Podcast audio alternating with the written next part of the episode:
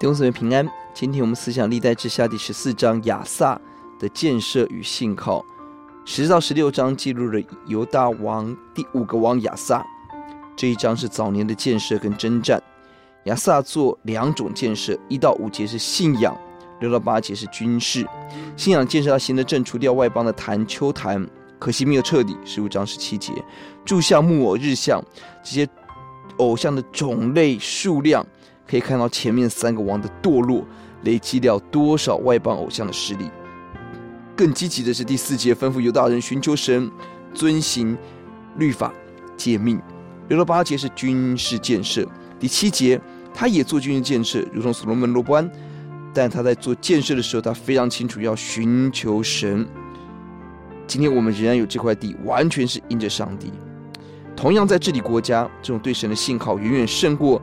他的父亲、祖父、曾祖父，接下来面对古时大军，亚萨趁着这平安的十年，做好了军事、信仰、信心的建设。弟兄姊妹，我们同样在面对我们的生活，但呼求主帮助我们，让我们知道，今天是因着神，我们才可以建造；因着神，我们才可以努力，才可以赚钱；因着神，我们要更加的依靠他。面对古时大军，亚萨选择祷告呼求。亚萨怎么祷告？十一节很美的呼喊。亚萨呼求耶和华他的神说：“耶和华，唯有你能帮助软弱的胜过强盛者。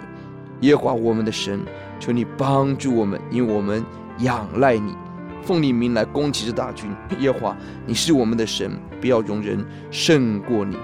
大敌当前，亚萨选择呼求，呼求内容四点：第一，他清楚看见唯有神，没有别的可以靠。”第二，神要做什么？神能够帮助软弱的胜过强盛的。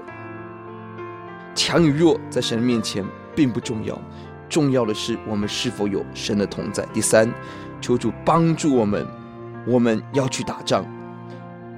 属灵的战争我们要去打，依靠神一点没有减少我们的责任，但我们知道我们在打的时候是依靠神自己。第四，这是神的战争。不要容人胜过你。我们确定要为神的旨意、神的荣耀来征战，不为自己的荣耀出征，这是何等豪气雄壮的人生！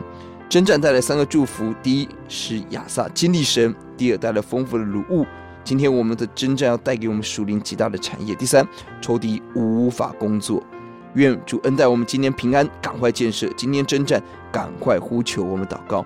主啊，愿你帮助我们做信仰建设、军事的建设，在危机的时候宣告：唯有你能帮助软弱胜过强盛。我们依靠你，必能得胜。奉主的名，阿门。